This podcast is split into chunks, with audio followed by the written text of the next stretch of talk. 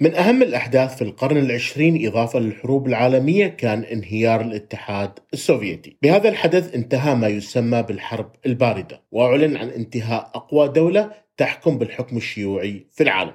أوروبا بعد انهيار الاتحاد السوفيتي تغيرت والعالم أصبح فيه قوة واحدة عظمى وهي الولايات المتحدة الأمريكية. طبعا بعد ما يقارب 30 عام من هذا الحدث تغيرت موازين القوى في العالم. فالروس استطاعوا إعادة ولو شيء بسيط من هيبتهم. وأيضا ظهرت الصين كقوة اقتصادية جديدة تنافس أمريكا والاتحاد الأوروبي. يا ترى ما سبب انهيار الاتحاد السوفيتي؟ وكيف انهار هذا العملاق؟ في هذه الحلقة من ورق كاس سنستعرض بالتفصيل كيف تفكك الاتحاد السوفيتي.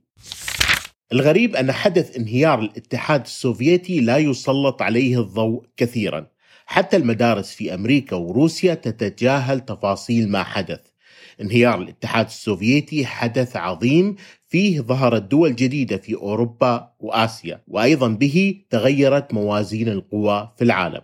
والكثير ممن عاش فترة انهيار الاتحاد السوفيتي لا يتذكر ما حدث ويرى بأن الموضوع حصل فجأة وبدون أي مقدمات. الحقيقة أن انهيار الاتحاد السوفيتي لم يأتي فجأة ولكنه كان نتيجة تراكمات كثير من الأمور في غضون ما يقارب السبع سنوات. الانهيار لم يأتي من شخص واحد أو منطقة واحدة ولكنه جاء من أكثر من طرف وقد يكون الأمر معقد بعض الشيء. طبعا قبل أن نبدأ في قصة الانهيار سنتحدث عن هذا الكيان العظيم الذي حكم أكبر دولة في العالم. الاتحاد السوفيتي هو كيان شيوعي يمثل حلم لهذا الحزب. الدولة التي تمثل مثال لكل العالم في كيف يجب أن يعيش الناس تحت مظلة الشيوعية. الإنسان حسب هذا الحزب يعمل من أجل المصلحة العامة. الناس سواسية ولا توجد طبقية أبدا.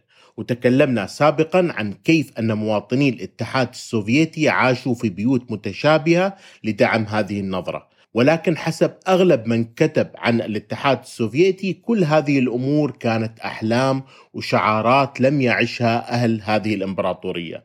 لم تكن هناك مساواة حقيقية والدولة كانت بعيدة كل البعد عن الحرية التي يتحدث عنها الحزب. وقد يكون هذا ما وصل لنا بسبب انهيار هذه الدولة ولأن التاريخ يكتبه المنتصرون ولكن قد يكون هذا أيضا سبب انهيارها في النهاية النظام في الاتحاد السوفيتي فشل في تحقيق ما سعى له الحزب. نظام دمرته البيروقراطية العظيمة التي عانى منها الشعب. ويرى بعض من كتب عن الاتحاد السوفيتي بأنها أكثر الدول قمعية في القرن العشرين بعد الحكم النازي. البداية كانت في عام 1917 فيما يعرف بالإمبراطورية الروسية حيث أطيح بالقيصر نيكولا الثاني بعد قيام الثورة البلشفية البلاشفة في الحقيقة هم متطرفون يساريون وكانوا قد اعتمدوا على فكرة الماركسية. الماركسية باختصار هي إزالة الطبقية التي عانى منها المجتمع الروسي في ظل القيصر. المجتمع كله يعمل من أجل توفير مصدر دخل للدولة والدولة تقوم بتوزيع الثروة بشكل متساوي ينهي طبقية المجتمع. بهذه الطريقة تنتهي الطبقة الغنية والمتوسطة والفقيرة ويكون كل المجتمع في طبقة واحدة. الدولة الماركسية هذه أعلن عن تأسيسها في عام 1922 ولكن بدل أن تتحول هذه الدولة لما وصفها كارل ماركس كدولة مثالية تحولت لديكتاتورية حقيقية. تحت حكم لينين وستالين تحولت الدولة الجديدة السوفيتية لدولة بوليسية حقيقية. أي شخص لا يعني الولاء للحزب أو يشك في ولائه يرسل لمعسكرات الاعتقال. وفي الأربعينات من القرن الماضي وجد الاتحاد السوفيتي نفسه في حرب ضد الحزب النازي الألماني. وبعد انتهاء الحرب العالمية بانتصار الحلفاء كان الاتحاد السوفيتي قد استطاع السيطرة على معظم أوروبا الشرقية. وأيضا جزء كبير من أوروبا أصبح تابع للسوفييت. الدول التابعة هذه وقعت فيما يعرف باتفاقية وارسو. هذه الاتفاقية شملت بلغاريا وتشيكوسلوفاكيا وألمانيا الشرقية وبولندا والمجر ورومانيا ولفترة ألبانيا. الاتفاقية تضمنت دعم عسكري في حالة الحروب وتكامل اقتصادي بين الأعضاء والتأكيد على أن كل الدول الأعضاء تتبع للحكم الشيوعي وتكون موالية للاتحاد السوفيتي. وبعد انتهاء الحرب العالمية الثانية دخل العالم فيما يسمى بالحرب الباردة بين الاتحاد السوفيتي والولايات المتحدة الأمريكية. هذا الأمر قسم العالم لحلفاء للرأسمالية الأمريكية وحلفاء للشيوعية السوفيتية. وهذا التقسيم لقب بالستار الحديدي وهي جدران وحواجز حدودية تفصل بين هذه الدول عن بعض. هذا الحاجز قسم أوروبا لقسمين وفي عام 1953 توفى أحد أهم قادة الاتحاد السوفيتي وهو ستالين. وبعد وفاته قرر قادة الاتحاد السوفيتي إلغاء بعض القرارات القمعية التي اتخذها ستالين خلال حكمه. ورأى القادة السوفيت الجدد بأن معسكرات الاعتقال وإساءة استخدام السلطة أساسا أمر ليس ضمن النظام الشيوعي الذي يتمناه الشعب ويحلم به. الأمر الآخر هو أن القرارات أثبتت عدم فاعليتها في إنشاء نظام متين للدولة السوفيتية. ولهذا بعد موت ستالين بدأت حملة لإطلاق سراح الآلاف من السجناء السياسيين بل أنهم غيروا بعض أسماء المدن التي حملت اسم ستالين أو لينين. وقد تحسنت حياة الشعب بعد هذه القرارات حتى المباني التي بنيت بعد حكم ستالين كانت أكثر راحة مما كان خلال فترة حكم ستالين ولينين. ومنه تطور الاقتصاد أكثر فشهد اقتصاد الاتحاد السوفيتي في الخمسينات والستينات انتعاش حقيقي. ولكن في السبعينات والثمانينات بدأت فاعلية الاقتصاد تقل والشعب بدأ يشعر بالضيق أكثر من القرارات التي يراها قمعية. ومع انفتاح الشعب قليلا على العالم بدأ الشعب يقارن حياته بحياة الدول الأخرى.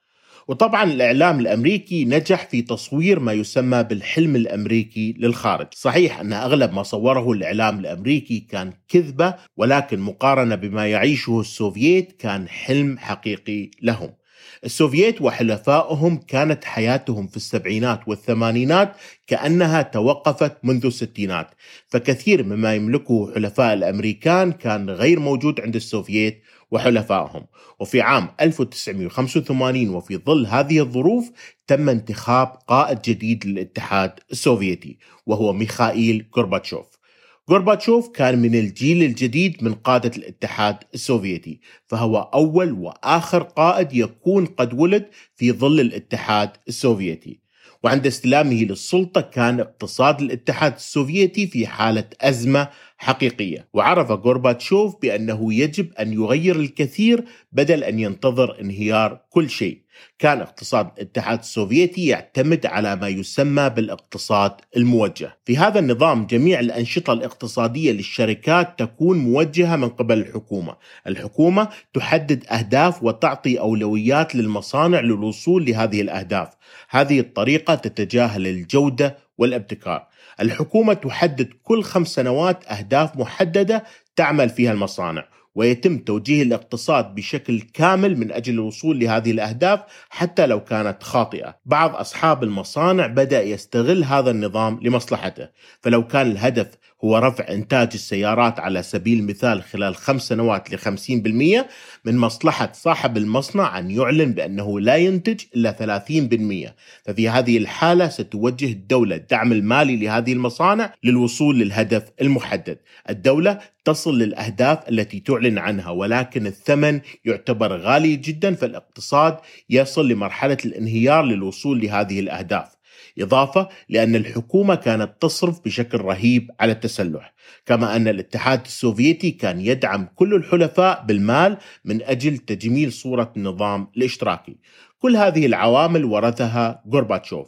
فالمجتمع كان يعاني بشكل حقيقي من سوء الرعاية الصحية والسكن. وأيضا الاقتصاد الداخلي بحلول الثمانينات كان غير متنوع أبدا مقارنة بالاقتصاد الأمريكي. ومع حصول غورباتشوف على السلطة لخص حال الدولة بقوله لدينا الكثير من الأراضي والنفط والغاز وغيرهم من الثروات الطبيعية. الله وهبنا كثير من العقول والمواهب ولكننا نعيش في حالة أسوأ من كثير من الدول الناشئة بل أن حالنا يزيد سوءا مع الوقت. السبب قد يكون بأننا نعيش في نظام بيروقراطي حقيقي. نظام محكوم عليه أن يخدم أيديولوجية واحدة واقتصاد يعاني من أجل سباق التسلح قد يكون هذا أول معارضة حقيقية للحكم الشيوعي داخل أسوار الحكم في الاتحاد السوفيتي. فقرر أن يبدأ بثورة حقيقية داخل حكم الاتحاد السوفيتي وقرر تشكيل نظام شيوعي صحيح حقيقي. فأصدر قرار بإنهاء الشرطة السرية وإنهاء نظام التجسس على الشعب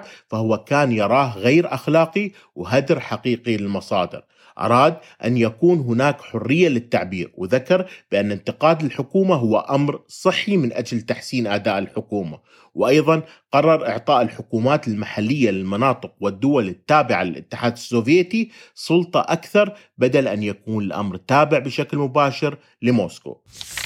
قال وزير خارجية غورباتشوف في عام 1984 كل شيء في هذه الدولة فاسد ويجب تغييره.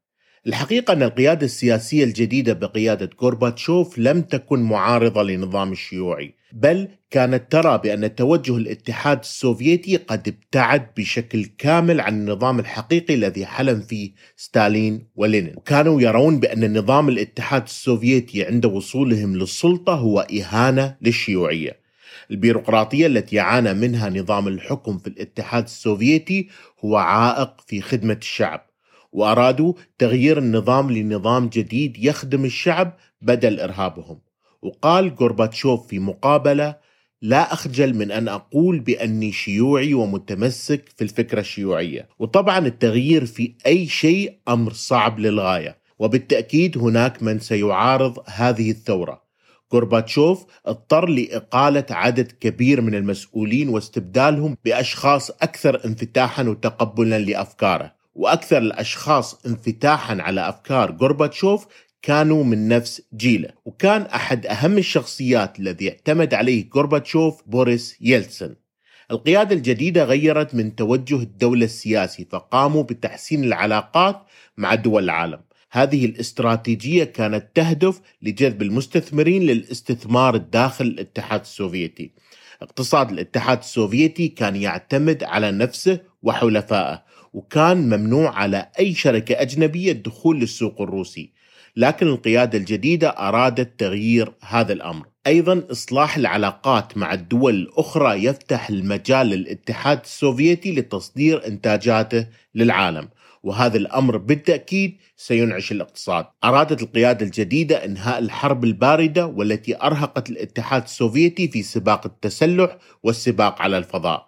فأعلن الاتحاد السوفيتي بشكل رسمي التوقف في سباق التسلح وسحب قواتها في الحروب الخارجية التي أرهقتها وأهمها حرب أفغانستان. بل أنها قررت تقليص وجودها العسكري ضمن حدود الدول التابعة للاتحاد السوفيتي في أوروبا الشرقية. بعد هذا الأمر أعلن عن خطة لإصلاح الاقتصاد المحلي وهذه الخطة حملت اسم براستويكا والتي تعني إعادة الهيكلة. هذه الخطة احتوت على خطط مختلفة استمرت لست أعوام من عام 1985 حتى عام 1991 الخطة تهدف لزيادة النمو الاقتصادي للدولة ليكون مساوي للاقتصادات الغربية المتفوقة على الاتحاد السوفيتي. بداية هذه الخطة كانت جذب الاستثمارات الأجنبية داخل الاتحاد السوفيتي، وتكلمنا في حلقة سابقة عن دخول بيبسي لسوق الاتحاد السوفيتي. وفي عام 1987 تم تنفيذ سياسة ما يعرف بالإصلاح الاقتصادي وفيه تم إلغاء الاقتصاد الموجه والبدء بالاقتصاد المنوع. وفيه فتحت المجالات للشركات لاتخاذ قراراتها الخاصة بدون العودة للحكومة وأصبح بإمكان الأشخاص العاديين امتلاك نسبة من الشركات بدل أن كانت الشركات تملك بشكل كامل للحكومة. الشركات تملك الحرية الكاملة لتحديد أهدافها وتنويع إنتاجاتها ولكن الحكومة لا تزال تملك السلطة لتحديد الحد الأدنى مما تنتجه المصانع. أيضا الشركات لها الحرية في تحديد أسعار بضائعها بدل ان كان الأمر بيد الحكومة في السابق. الشركات أصبحت بفضل هذه الخطوات ذاتية التمويل ورفع هذا العبء من الحكومة، وأيضا طلبت الحكومة من الشركات توزيع أسهم للعمال بدل أن يكون الأمر بشكل كامل بيد الحكومة. الحكومة لا توفر سوى إرشادات عامة للمصانع وبيد المصانع اتخاذ القرارات المناسبة لهم. هذا الاقتصاد لقب بالاقتصاد الخليط فهو ليس رأس مالي بشكل كامل ولا شيوعي بشكل كامل. هذا الانتقال لم يكن سلس كما أرادت الحكومة الجديدة. فالانتقال لنظام جديد بشكل كامل من دولة تعتمد بشكل كامل على المركزية في كل القرارات أمر شاق وصعب للغاية، والانتقال هذا يعني أن الاقتصاد سيمر بمرحلة هبوط رهيبة، وبالتأكيد يحتاج لوقت طويل. الحكومة وعدت الشعب بأن الانتقال هذا سيكون سريع وخلال سنوات بسيطة سيشعر المواطن العادي بالفرق، ولكن هذا الأمر لم يحدث، ولأن الحكومة أساسا ولأن الحكومة أساسا لم تكن تعرف مدى تغلل الفساد في مؤسساتها، أخذ الانتقال وقت طويل. بل أن لجنة التخطيط فشلت في الحصول على تصور حقيقي لكيف كان يعمل النظام الاقتصادي في الاتحاد السوفيتي. وأيضا خلال فترة الانتقال اضطرت كثير من المصانع التي كانت تعتمد على الحكومة لدعمها المالي للإغلاق. فهي أساسا مصانع فاشلة وكانت ترهق خزينة الدولة، هذا الإغلاق يعني شح البضائع في السوق الذي لا يملك أي موارد خارجية، فاضطرت الحكومة لتقنين السوق من أجل التأكد من وصول البضاعة لمن يحتاجها فأصبحت المتاجر تعج بطوابير الانتظار من أجل الحصول على أساسيات الحياة. الحكومة أيضا صحيح أنها استطاعت التخلص من المصاريف الضخمة التي كانت تعاني منها لكن في المقابل أوقفت المداخيل التي كانت تحصل عليها من الضرائب على الشركات وأرباح الشركات التي كانت تديرها. فوصل الأمر لأن يكون مصاريف الدولة 12% أكثر من مداخيلها وهو أمر أوصل الحكومة لأن تكون على شفا الإفلاس الحقيقي. هذا الأمر متوقع عند التغيير الاقتصادي لأي دولة ولكن الأمر استمر لفترة طويلة للغاية عكس ما توقعت الإدارة الجديدة. لو كان الانتقال سريع لكان هناك توازن في النظام الاقتصادي للدولة وأصبح هناك تنوع في السوق مع دخول الشركات الغربية إضافة لزيادة دخل الفرد الذي بدأ يملك جزء من الشركة التي يعمل فيها. في خطاب الوداع قال غورباتشوف النظام القديم انهار قبل أن يكون لدينا وقت لبدء نظام جديد. وأيضا مع التغيير الاقتصادي والسياسي بدأ النظام الجديد بمنح مزيد من الحريات في المجتمع. هذا التوجه حمل اسم جلاسنوست والذي يعني الشفافية. فتم رفع القيود على السفر وفتح المجال لنشر كل الكتب والأفلام الغربية المحظورة سابقا. وتم إنهاء حكم الشرطة السرية ونشر الوثائق السرية السوفيتية مثل الوثائق المتعلقة بكارثة تشيرنوبل ورفعت الرقابة عن الصحافة.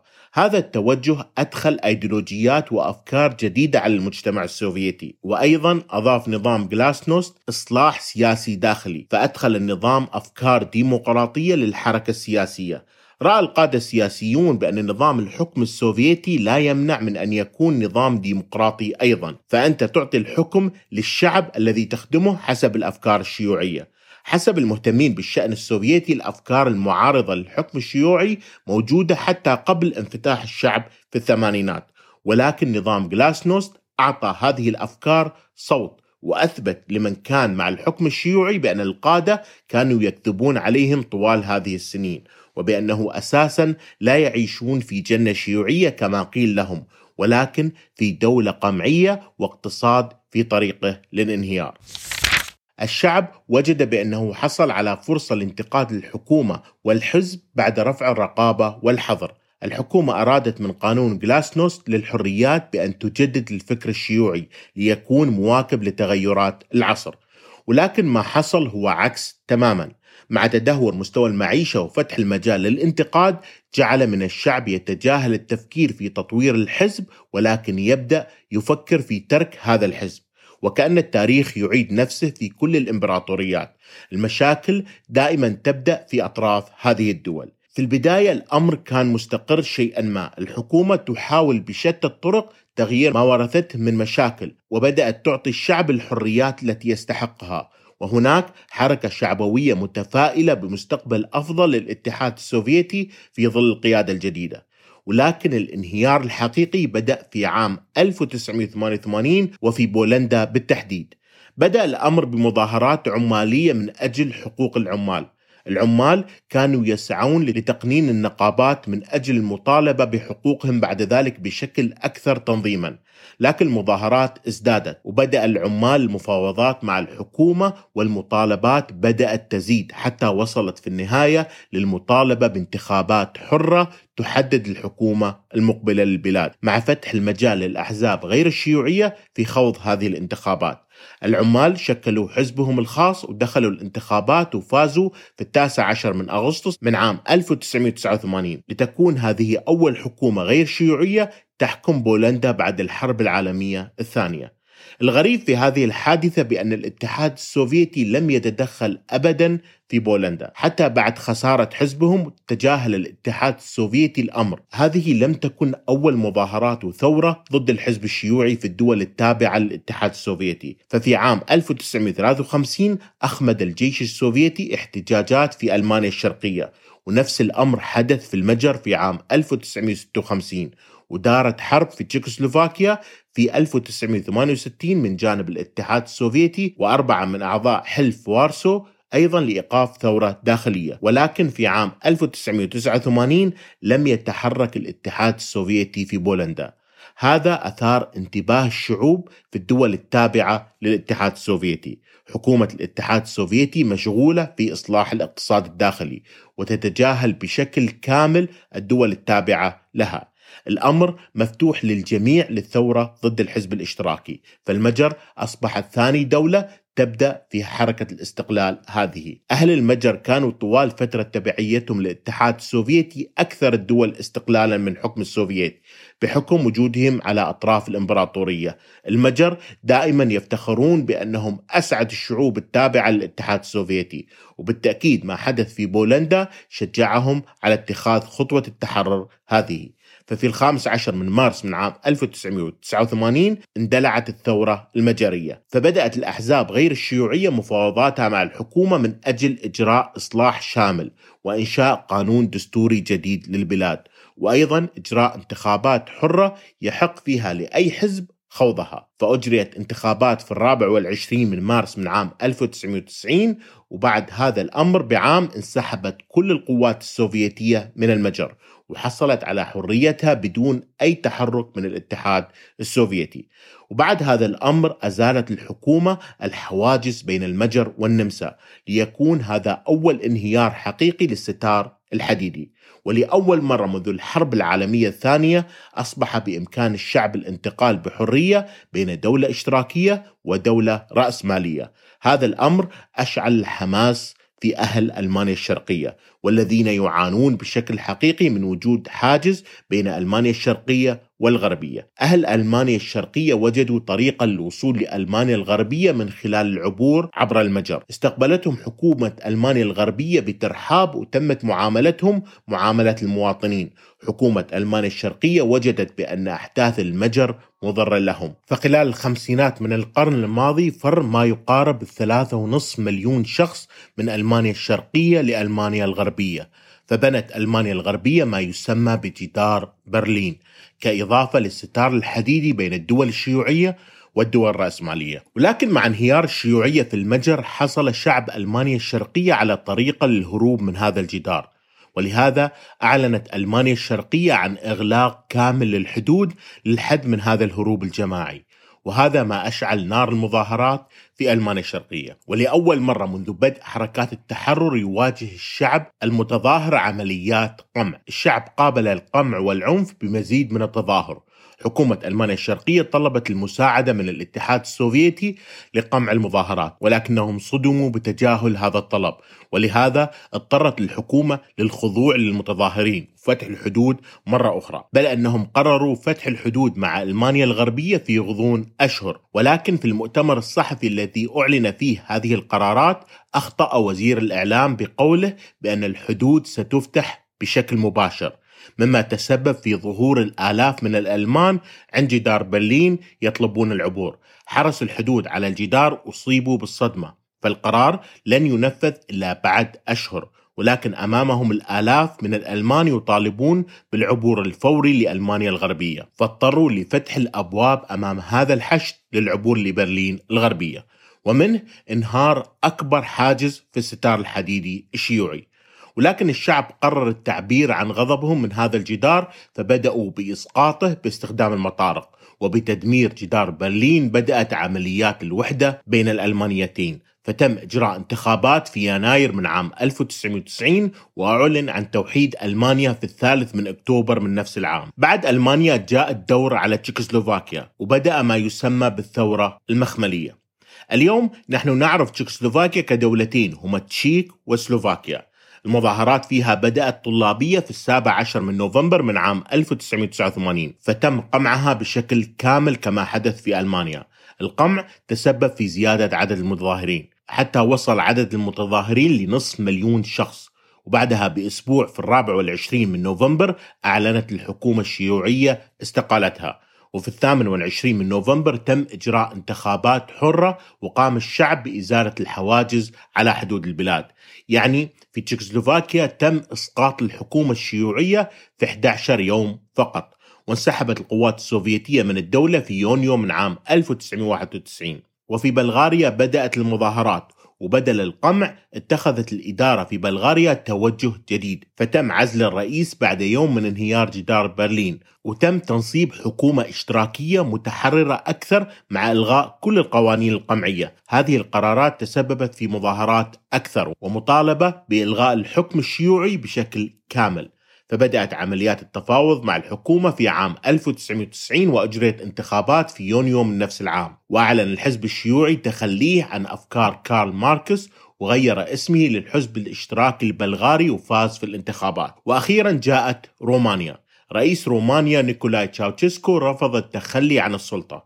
وكان تشاوشيسكو يأمل في انتهاء المظاهرات والاستمرار في حكم رومانيا. شعلة المظاهرات كانت بعد اعتقال وزير من قبل المباحث الرومانية في السادس عشر من ديسمبر من عام 1989 بسبب إساءته للنظام. فثار الشعب وأعلن عن إضراب عام في البلاد. فعاد تشاوتشيسكو من رحلته من إيران وطلب من الداعمين له الاحتشاد في الواحد والعشرين من ديسمبر. ولكنه خلال خطابه أمام مئة ألف شخص بدأ الشعب بالصراخ باسم المدينة التي يعتقل فيها الوزير.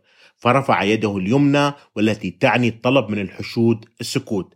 هذه الخطوة كانت دائما تنجح في إسكات الشعب ولكن في هذه اللحظة صدم تشاوتشيسكو بأن الشعب لم يصمت فزادت أصوات الاستهجان أمام تشاوتشيسكو فعلم بنهاية الأمر. وزادت بعد ذلك عمليات القمع وأعلن الإعلام عن انتحار وزير الدفاع.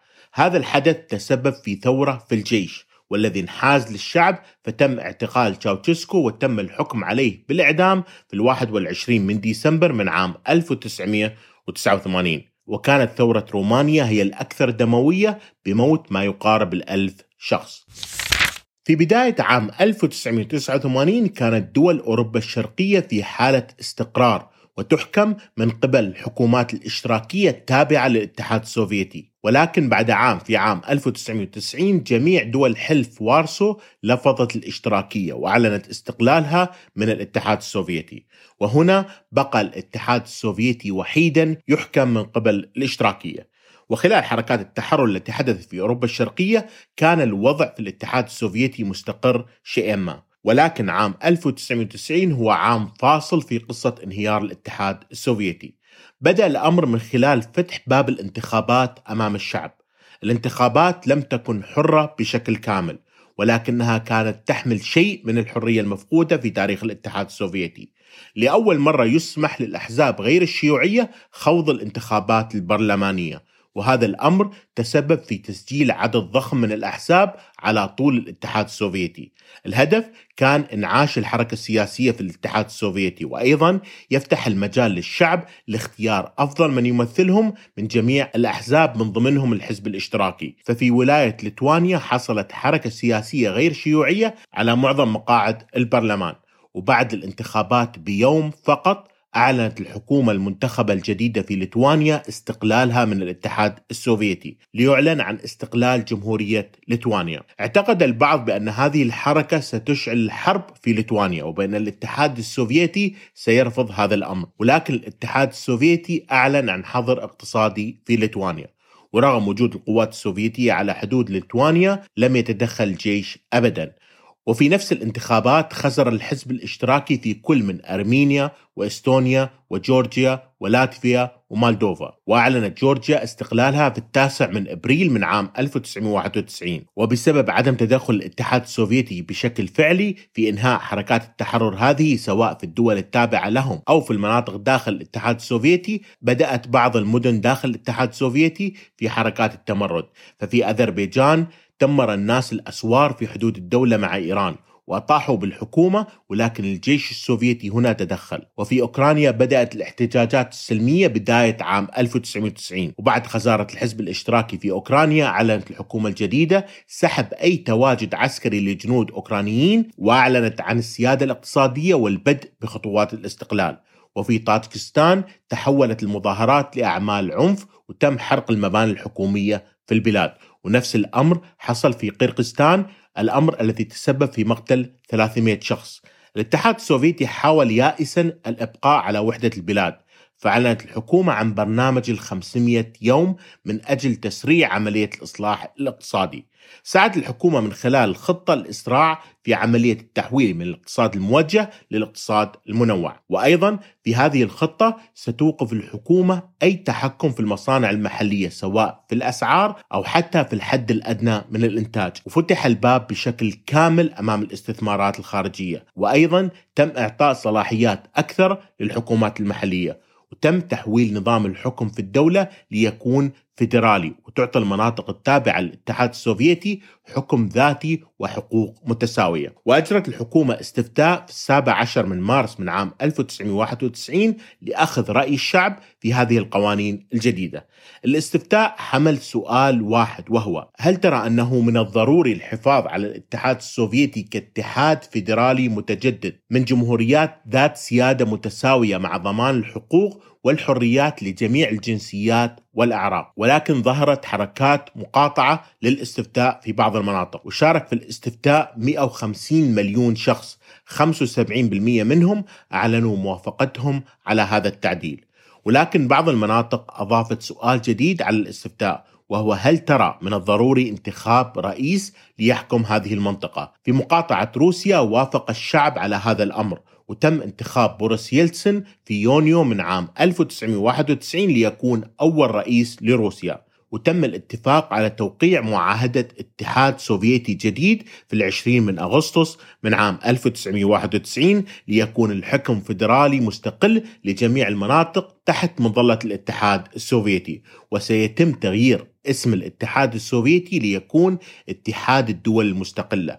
ولكن هذا الأمر لم يعجب حكومة الاتحاد السوفيتي، فالأمر وجد معارضة نائب الرئيس السوفيتي ووزير الدفاع ووزير الداخلية، فقاموا بمحاولة انقلاب لإنقاذ الاتحاد السوفيتي وإعادة الوحدة للبلاد. الهدف من الانقلاب الإطاحة بغورباتشوف وإعادة السلطة المركزية لموسكو وإعلان الحرب على كل الدول التي استقلت من الاتحاد السوفيتي وإعادة وحدة البلاد. فتم وضع غورباتشوف تحت الإقامة الجبرية وأعلنوا إنهاء قانون حرية الصحافة وتم إرسال الجيش لإعادة السيطرة على المباني الحكومية. توقع منظمو الانقلاب دعم شعبي لإعادة توحيد البلاد ولكنهم صدموا بخروج الشعب في الشارع لإيقاف الانقلاب، الشعب أحاط بالدبابات سعيا منهم لإيقاف تقدم الجيش، وشكلوا حواجز بشرية لإيقاف التقدم هذا. الرئيس يلسن ذهب لمبنى البرلمان وقابل الشعب الغاضب وصعد الرئيس على إحدى الدبابات وألقى خطاب يدين الانقلاب. وهنا فشل هذا الانقلاب ولكنه ترك شرخ كبير في صدور الدول المستقلة. الدول المستقلة وجدت بأن موسكو عاجزة عن السيطرة على هذا الأمر وهنا انهار اتفاق الدول الجديدة فأعلنت المناطق بشكل متسارع الاستقلال عن الاتحاد السوفيتي. وبعد يوم من محاولة الانقلاب أعلنت إستونيا استقلالها في 20 من أغسطس. وبعده بيوم أعلنت لاتفيا. وأوكرانيا أعلنت في الرابع والعشرين من أغسطس. وفي الخامس والعشرين من أغسطس أعلنت بيلاروسيا استقلالها. ومالدوفا في السابع والعشرين وقرقستان في الواحد والثلاثين من أغسطس وأوزبكستان في الأول من سبتمبر وطيجكستان في التاسع من نفس الشهر وأرمينيا في الواحد والعشرين من سبتمبر وأذربيجان في الثامن عشر من أكتوبر وتركمانستان في السابع والعشرين من أكتوبر وروسيا في الثاني عشر من ديسمبر وكازاخستان في السادس عشر من نفس الشهر. وبهذه الحركات انتهى ما يسمى بالاتحاد السوفيتي. وهنا انتهى حكم دام 69 عام بدأ بثورة دموية قتلت به بشكل وحشي عائلة القيصر وانتهت بحركات تحرر مختلفة ولفظ لما يسمى بالاشتراكية. أعلن بشكل رسمي انتهاء الاتحاد السوفيتي في السادس والعشرين من ديسمبر من عام 1991 هذا الإعلان لم يشهد أي احتفال ولكنه فقط خطاب بسيط لغورباتشوف يعلن فيه عن حزنه لانتهاء الاتحاد السوفيتي متمنيا نسيان أخطاء الماضي والبدء بحياة أفضل وأكثر حرية. الشعب السوفيتي حسب الأبحاث يرى بأن غورباتشوف نجح في أمر وهو رفع حاجز الدكتاتوريه التي عشعشت في الدولة السوفيتية، والصحيح أنه فشل في الإبقاء على استقرار الاتحاد ولكنه أيضا كان سبب في الانتقال للاستقلال ليكون سلمي شيئا ما. وأن لا يكون دموي يموت فيه الآلاف كما كان متوقع. وبهذا انتهيت من هذه الحلقة والتي استعرضنا فيها تاريخ انهيار الاتحاد السوفيتي. ادعم خدمة ورق كاست من خلال الاشتراك والنشر. ونلتقي في الحلقة المقبلة من ورق كاست.